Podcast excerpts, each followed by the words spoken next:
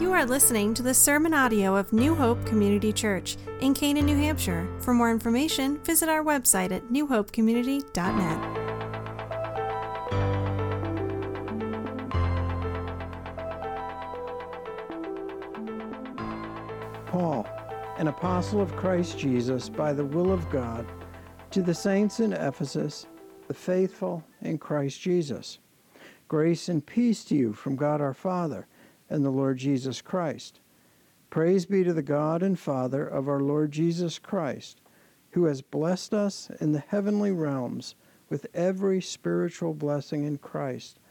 For he chose us in him before the creation of the world to be holy and blameless in his sight. In love, he predestined us to be adopted as his sons through Jesus Christ in accordance with his pleasure and will, to the praise of his glorious grace, which he has freely given us in the one he loves. In him we have redemption through his blood, the forgiveness of sins, in accordance with the riches of God's grace, that he lavished on us with all wisdom and understanding. And he made known to us the mystery of his will, according to his good pleasure, which he purposed in Christ, to be put into effect when the times have reached their fulfillment, to bring all things in heaven and on earth together under one head, even Christ. In him we were also chosen, having been predestined according to the plan of him who works out everything in conformity with the purpose of his will, in order that we, who were the first to hope in Christ, might be for the praise of his glory. And you also were included in Christ when you heard the word of truth, the gospel of your salvation. Having believed, you were marked in him with a seal, the promised Holy Spirit, who is a deposit guaranteeing our inheritance until the redemption of those who are God's possession to the praise of his glory. This is the word of God. If you've ever applied for a job, you know that there's many considerations and factors that might influence you one way or the other. Can be the work environment, but I think one that often we take into account are what are the perks and benefits that come with this job. Uh, and so we're always looking at those because that is important. Listen to some of these perks. If you work for IKEA, uh, you are guaranteed to get four months of parental leave should you need it, whether you're a part time or a full time employee. And they have their own in house restaurant for just coworkers, so you can eat a delicious meal for just $3 a day. But that's if you work for IKEA. Reebok, we shouldn't be surprised. Reebok has an on site gym. And so they encourage employees to stay fit to use the gym, but especially to use it during the workday. So if you need an hour to take a nice run, it will help you be more productive in the afternoon, go ahead. You're welcome to it. IKEA, Reebok, uh, Scripps Health. This is an interesting one. Uh, they have a very strict wellness program, but if you meet the guidelines and qualifications for the wellness program one year, the second year, your medical insurance is completely covered by them, 100%. And then finally, Starbucks. We know we often joke about people who work at Starbucks, but don't laugh. They do promise full reimbursement for college education towards a bachelor's degree. And especially if you do it through Arizona State online, it will cost you absolutely nothing when you are done because they will pay for it. Well, I thought it seems appropriate given this is Labor Day. And Labor Day initially was started to commemorate the importance of labor, uh, trades, work. To look at work in terms of not what we do to somehow try to win God's favor, which we can't, but the work of the Father, the Son, and the Holy Spirit. And what are the benefits that are ours when we are recipients of that gracious work. Um, so that's why I'm t- directing your attention to the book of Ephesians. Uh, Ephesians chapter 1. And before we get into looking at the work of the Father, the work of the Son, and the work of the Holy Spirit, I want to just draw your attention to three words in the very beginning of this letter, in verses 1 and 2. And so typically, you know, with Paul's letters, they begin with a, a type of salutation, a greeting. We have a tendency to just kind of read through that quick because we want to get to the meat of the letter. And that is very important. But notice the three words that he uses in verses 1 and 2. Uh, these three words describe, or should describe, everyone who is a genuine believer, who knows Christ as their Lord and Savior. And the three words are this saints. So notice he says, to the saints in Ephesus. Uh, certainly writing to a local church, but also there's a letter that's meant to be circulated, passed through other churches. So notice I thought that if you know Christ, this is a broad term that defines you. You are a saint. Now, I probably am pretty certain most of you, if I greeted you at the doors, you came in and I said, Are you a saint? I think most of you probably say, oh, no, you know, I'm not perfect. Uh, but, but that's not what this word means. It means you are set apart. You have been, as we'll see, forgiven of your sins in Christ. You now belong to Him. So even before we get to the work of the Father, the Son, and the Holy Spirit, keep these three words before you that should define you. You're a saint. Notice the second word is those who are faithful in Christ. Uh, that, that this is a genuine relationship that you have with God in Christ. Uh, it's a trustworthy one. It's one that proves itself in your life. And we all know investing one hour a week on a Sunday morning in your relationship with the Lord uh, is not enough. If, if that's all your relationship with the Lord is, boiled down to the 25, 35 minutes you hear me speak, um, clearly there's a question there. Are you really the faithful in Christ? Does everything else in your life revolve around your relationship with the Lord? So we've got just the first word you are saints, you're faithful in Christ Jesus. And then verse 2, this familiar pairing, grace and peace. Grace and peace belongs to you in Christ in a world that is graceless, in a world where there is a lack of peace and unrest, this contrasts a, a, a state that we are in. Not, not our circumstances, but an actual state that we can live in in Christ. So, with that little brief intro, Paul will now expand and elaborate on the work of the triune God that brings all those benefits into our lives and what it should look like. So let's start, as Paul does, uh, with the work of God the Father. And so look at verses 3 through 6. Uh, and I don't know if any of you have training in English or grammatical things, uh, but verses 3 through 14 in the original language are one sentence. So one sentence consisting of over 200 words. Uh, but we're breaking this down, and Paul clearly in verses 3 through 6 draws our attention to the work of the Father. And so notice verse 3 Praise be to the God and Father of our Lord Jesus Christ, who has blessed us in the heavenly realms with every spiritual blessing in Christ. And just that first intro, praise be. What does the word praise be? It's not the same word as worship, even though you could say, well, praise is intricately involved in worship. That's why we praise God in song. Uh, but what does it mean to praise God for his many, many blessings? Well, this particular word, praise, is the root for our word, eulogy. And so typically, if you think of a eulogy, a usual, eulogy is where someone speaks well of the person who has recently passed. But what is interesting to me is that word praise in the New Testament is only used in reference to God. So nowhere do you ever see this same exact word used in reference to two people eulogizing one another.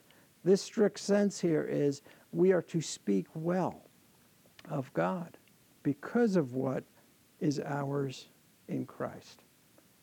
And then you go down just a little bit further in verse 3. Well, what is ours because of God the Father of our Lord Jesus Christ? Well, we've been blessed in the heavenly realms. As far as I know, all of us are sitting here on earth in a specific location right now. So, what does it mean we're blessed in the heavenly realms? Well, that's indicating to us where is the source of this blessing coming from? It's coming from God Himself, who dwells above heaven and earth, who is both transcendent, He's above and beyond us, but He's also immanent. His presence is among us. That's the source of all our blessings. What a, what a difference between me trying to say to you, uh, your blessings this week will be in your circumstances. Because none of us knows what this next week looks like. And some of us already may be fearing some of the circumstances that we find ourselves presently in. But our blessing is in these spiritual blessings that have come down to us from the throne room of God in Christ.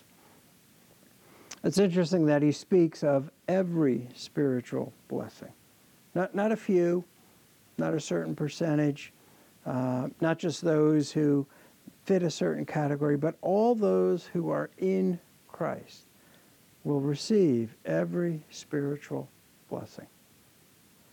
But then go on a little bit further in verse 4 and referring to God the Father, he says, For he chose us in him before the creation of the world. Now, for many people, they, they come to a verse like this and they find this somewhat disturbing, controversial. What does it mean to say that he chose you? You know, that this is the term we refer to, he elected you. What, what, what does that mean? And what's, what's the basis for this? Uh, we live in a day and age where we're very concerned about justice, the sense of fairness, uh, same standards for everyone. You know, what does it mean when it speaks in Scripture that, that those in Christ have been chosen before the creation of the world? Well, there's two ways, as you may guess, you can kind of go with this this doctrine of predestination or election. Some would say it means foreseen faith. So, so God knows everything. He, he knows every aspect about your life. He looks ahead and he sees that you're going to hear a message about Christ. You will respond favorably. And therefore, his decision is based on foreseen faith that he sees in you.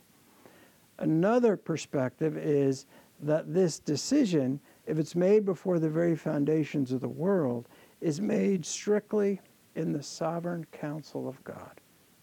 That He just says, I want you. And then will do everything and orchestrate and move everything in your life so that you will respond willingly in faith to the message of who Jesus Christ is. And I believe it is the latter that is the most consistent teaching of Scripture, which should amaze us. He, he did not select you because of who you are, who you might be, what you would do. I love the way Paul illustrates this in another letter uh, to a church at Corinth where there are some big name people there. Uh, it's a, in a city where they're impressed with philosophers and other things like that. And, and Paul says this, and I like to test the truth of this by testing it among you to see whether or not Paul's right. So let me try this. How many of you have ever, or how many of you graduated of the top of your college class? Anyone? Top of your college class? Any of you? Any of you ever been elected as senator, congressman, congresswoman? No? Any of you ever appeared in Fortune 500 because of your vast wealth? What, what are you guys, a bunch of losers? No. Isn't this God's design? Who does he pick, Paul says? Not, not the wise in the eyes of the world. He picks these weak, frail instruments to call to Christ so that the power of God is evident in us.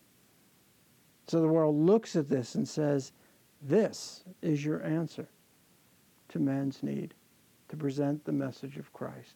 Because you notice in Ephesians 1 4, it says, He chose us not because we were holy and blameless, but that we might be holy and blameless. What, what a difference that one word will make. If he chose us because we were holy and blameless, then he picked us because of us, our potential. But no, he didn't pick us for that reason. He chose us to be, that he would transform us, to be set apart, to be saints, to be blameless in his sight. Even the people of Israel needed to be reminded of this. Um, if you'd like to turn with me, go to the book of Deuteronomy, and then we'll come right back to Exodus. But we always look at how the scriptures are very consistent in what they're teaching. So we go all the way back to the Old Testament, Deuteronomy chapter 7. And we know that it speaks in the very beginning of God's plan of salvation uh, that he would call the people of Israel. And there's always that question well, why did he pick them? Remember that in this equation, you want to consider if everyone is born a sinner, then our just punishment is separation from God. But notice what it said here through Moses in Deuteronomy 7 and verses 7 through 9. The Lord did not set his affection on you and choose you because you are more numerous than other peoples, for you are the fewest of all peoples. But it was because the Lord loved you and kept the oath he swore to your forefathers that he might that he brought you out with a mighty hand and redeemed you from the land of slavery from the power of Pharaoh king of Egypt. Know therefore that the Lord your God is God. He is the faithful God, keeping his covenant of love to a thousand generations of those who love him and keep his commands. We go right back to, as Paul would say, you've been predestined out of God's love, his sovereign choice and counsel. And what an amazing thing that is if we start to consider that, that it should do to us. Part of the work of God. But in Ephesians, we go back to one other aspect in chapter 1 of the work of the Father.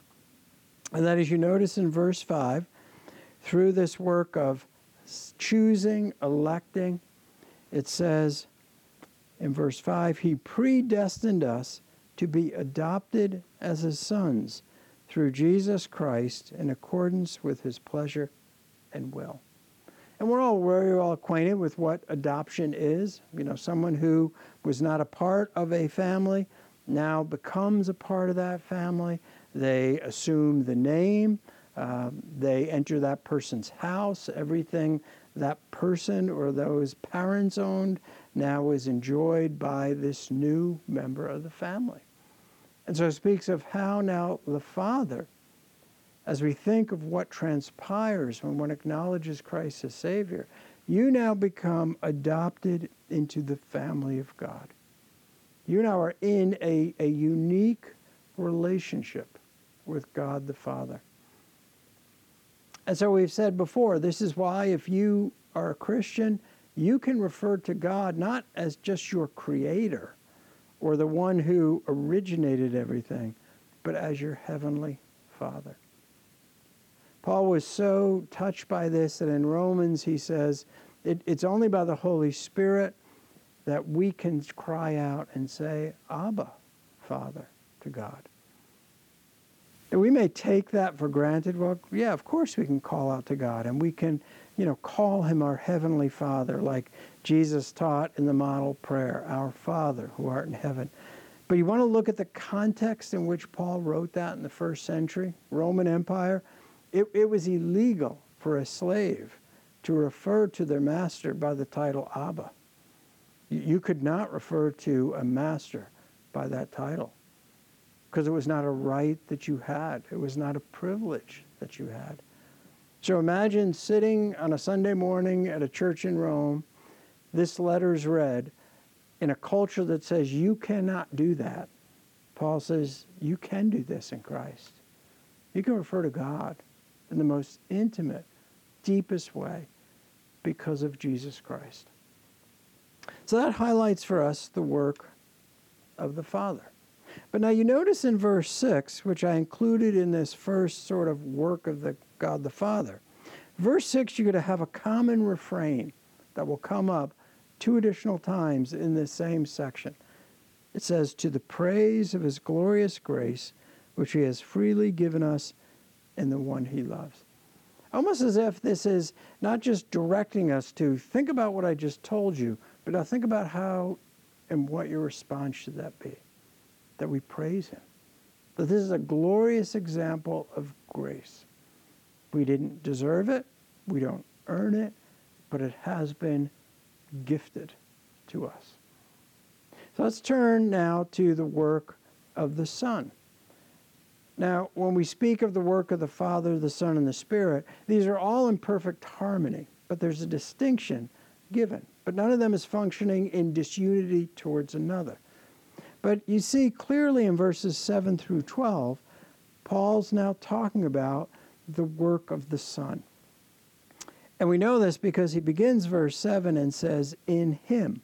But that would go back to the very end of verse 6. The one he loves is referring to Jesus Christ. So in Christ, now we see a twofold description of what are the benefits, the spiritual blessings that he referred to in the very beginning. What do those look like in the Christian life? Because we have been saved, as we started to sing this morning, by the power of his blood. Well, you notice in verse 7 and verse 8, it says, In him we have redemption through his blood, the forgiveness of sins in accordance with the riches of God's grace that he's lavished on us. So, one of the first benefits, and it is a tremendous benefit, is we have redemption and forgiveness of sins. And I am certain that there's not one person here that can say, Well, I, have never sinned. You may be able to say, well, I haven't done this or I haven't done that. But not one of us can say, I've never sinned. So we all stand in need of redemption and forgiveness. Now, the word redemption, sadly, is a, is a, it's a great theological term, uh, but it's often rarely used in our everyday language. But the word means to purchase or buy back. And typically, it's associated with what Paul and others would have done in those days. You go to the marketplace, you see something you like, you, you pay a price for it, and then there's a change in ownership. It belongs now to you. Well, that fits perfectly with this thought of in Christ, you are a saint. You, you've been bought, you've been purchased by the blood of Christ. You now belong to Him.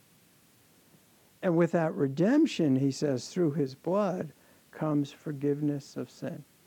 Not just turning away or ignoring your sins, but your sins have been paid for. And therefore you are released from them. They are lifted off of you.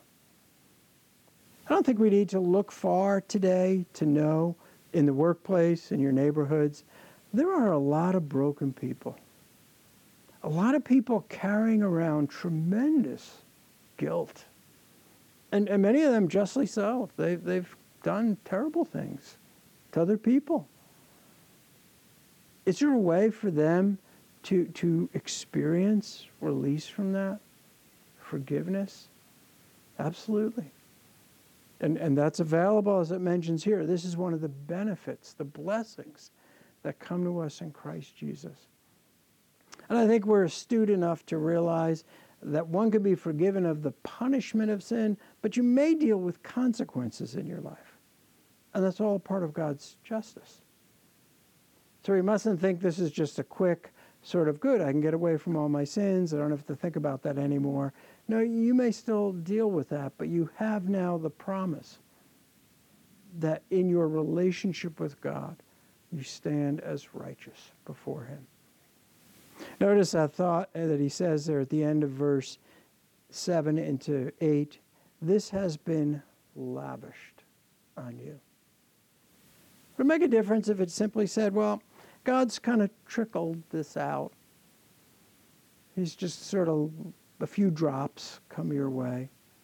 We know what the word lavish means to, to pour out, sort of an, an overabundance of spiritual blessings, a blessing of redemption and forgiveness. But then look a little closely at verses 9 through 11, because we now become in Christ recipients of wisdom and understanding. So, verse 9, he speaks of it's been made known to us the mystery of God's will according to his good pleasure, which he purposed in Christ. This is not saying, well, suddenly you can understand everything and you'll know every detail about what God's plans are for your life. No, he's talking about God's will in Christ. In other words, we could say the mystery of the gospel. Like the fact that you can sit here and say, I understand what it means that Christ died for my sins, that I have new life in him. The only reason you can understand that is because God has opened your eyes to that. He has given you wisdom into the mystery of the gospel, the truth of God spelled out in the scriptures. And the word mystery here is used not like we might tend to think, where if you're reading a good mystery and you're pretty smart, you can kind of put the pieces together and, and hopefully you're right by the time you get to the end of it, you solved it. Mystery, as the New Testament uses it, refers to something that was unknown to us, but now has been made known by God.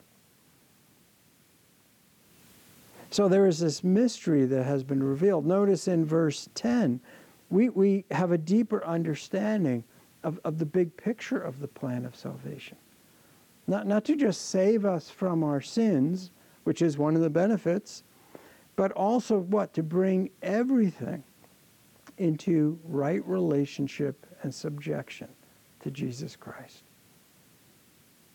All heaven and earth. We, we, we get to have insight into this is what God's plan is. This is not just what we, salvation and spiritual blessings are not just about what we have been saved from, but as I referenced in my prayer, what we're saved to. This is what awaits us. Then you notice as well in verse 11, in him we were also chosen, having been predestined according to the plan of him who works out everything in conformity with the purpose of his will.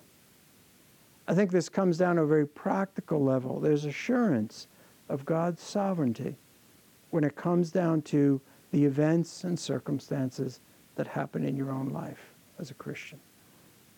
As, as you read these words, keep in mind Paul is specifically talking to the person who knows Jesus Christ as their Lord and Savior. Because everything he said here, sadly, does not apply to the person who, who does not know Christ. And, and I like the fact in verse 11 there, this reminder, because we will have things that happen in our life or in the life of our family, loved ones, that are painful, that we cannot fully understand.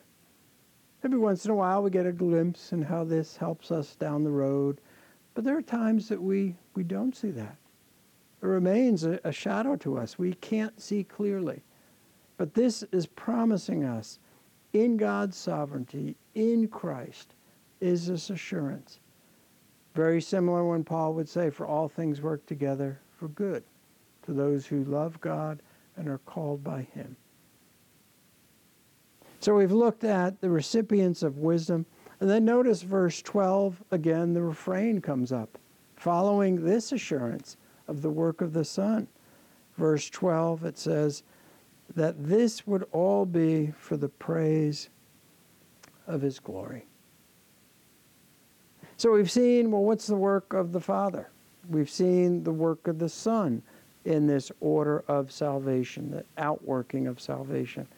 So in verses 13 and 14, we come to the work of the Spirit. How, how does all of this work? Well, the Spirit takes what the Father planned, the Son accomplished by his death and resurrection, and the Spirit applies that to you and to me when we confess faith in the Lord Jesus Christ. Because you see in verse 13, it says, And you also were included in Christ when you heard the word of truth, the gospel of your salvation. In other words, Paul takes us right back to what we might say is conversion. How, how did that happen? How, how did you suddenly realize you were a sinner, you needed forgiveness? You didn't figure that out on your own. Long before you reached that logical conclusion, the Holy Spirit was working on your heart, convicting you of sin, helping you understand the things you heard or read in Scripture. That, that's the work of the Holy Spirit. But he moves to another aspect. Is the Spirit done after that? Well, now you're a child of God. Now you're adopted. Well, no, because then he speaks of this sealing that happens with the promised Holy Spirit. And again, it's helpful for us to think of what, what's the word seal mean in a first century context? Well, as you probably know, you can think of how documents would be sealed. A, a, king's signet ring or something with his initials, a design in it, would be pressed in wax and it would, would seal a document. And the reason that was very important, it spoke of identification, like where was this coming from, spoke of authenticity, spoke of ownership, uh, and spoke of the value of something. So Paul uses that imagery and says, This is what happens. The work of the Holy Spirit. You are sealed in Christ. It is a reminder, as he goes on, it says, notice that it's a deposit guaranteeing our inheritance. I'm assuming many of you at some point have probably had a car loan. And yet, if I were to ask you if you have a car loan, if I said to you, Where's your car? You'd probably say to me, Oh, well, my car's right in the parking lot. Even though technically you, you, you don't own the car yet, you're making payments, but it is seen as your vehicle. Well, this phrase that the Holy Spirit is a deposit guaranteeing is literally saying He is the first installment. In other words, the fact that you can say, the Holy Spirit lives in me, is evidence that everything else that's promised as a part of our salvation is going to be completed and fulfilled. You don't just have God's word on it, you have His installment, His own Holy Spirit that comes and lives within you. No wonder this section ends with the refrain again all of this to the praise of his glory. Paul has a certain style in his letters, as you quickly will see. He likes to emphasize first doctrine and spiritual teaching, and then application.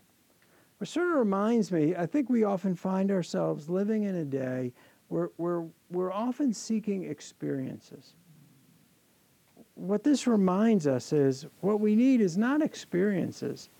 We, we need to know who we are in Christ, what we are in Christ, and the blessings that are ours in Christ. Which is why we should always go back to this passage to remind ourselves. Let's pray. Heavenly Father, as we consider Paul's teaching here, given by you. May it better prepare us as we move into the Lord's Supper, as we, through the bread and the cup, remember, focus on what has been done for us and all that is ours in Christ. We pray this in Jesus' name. Amen.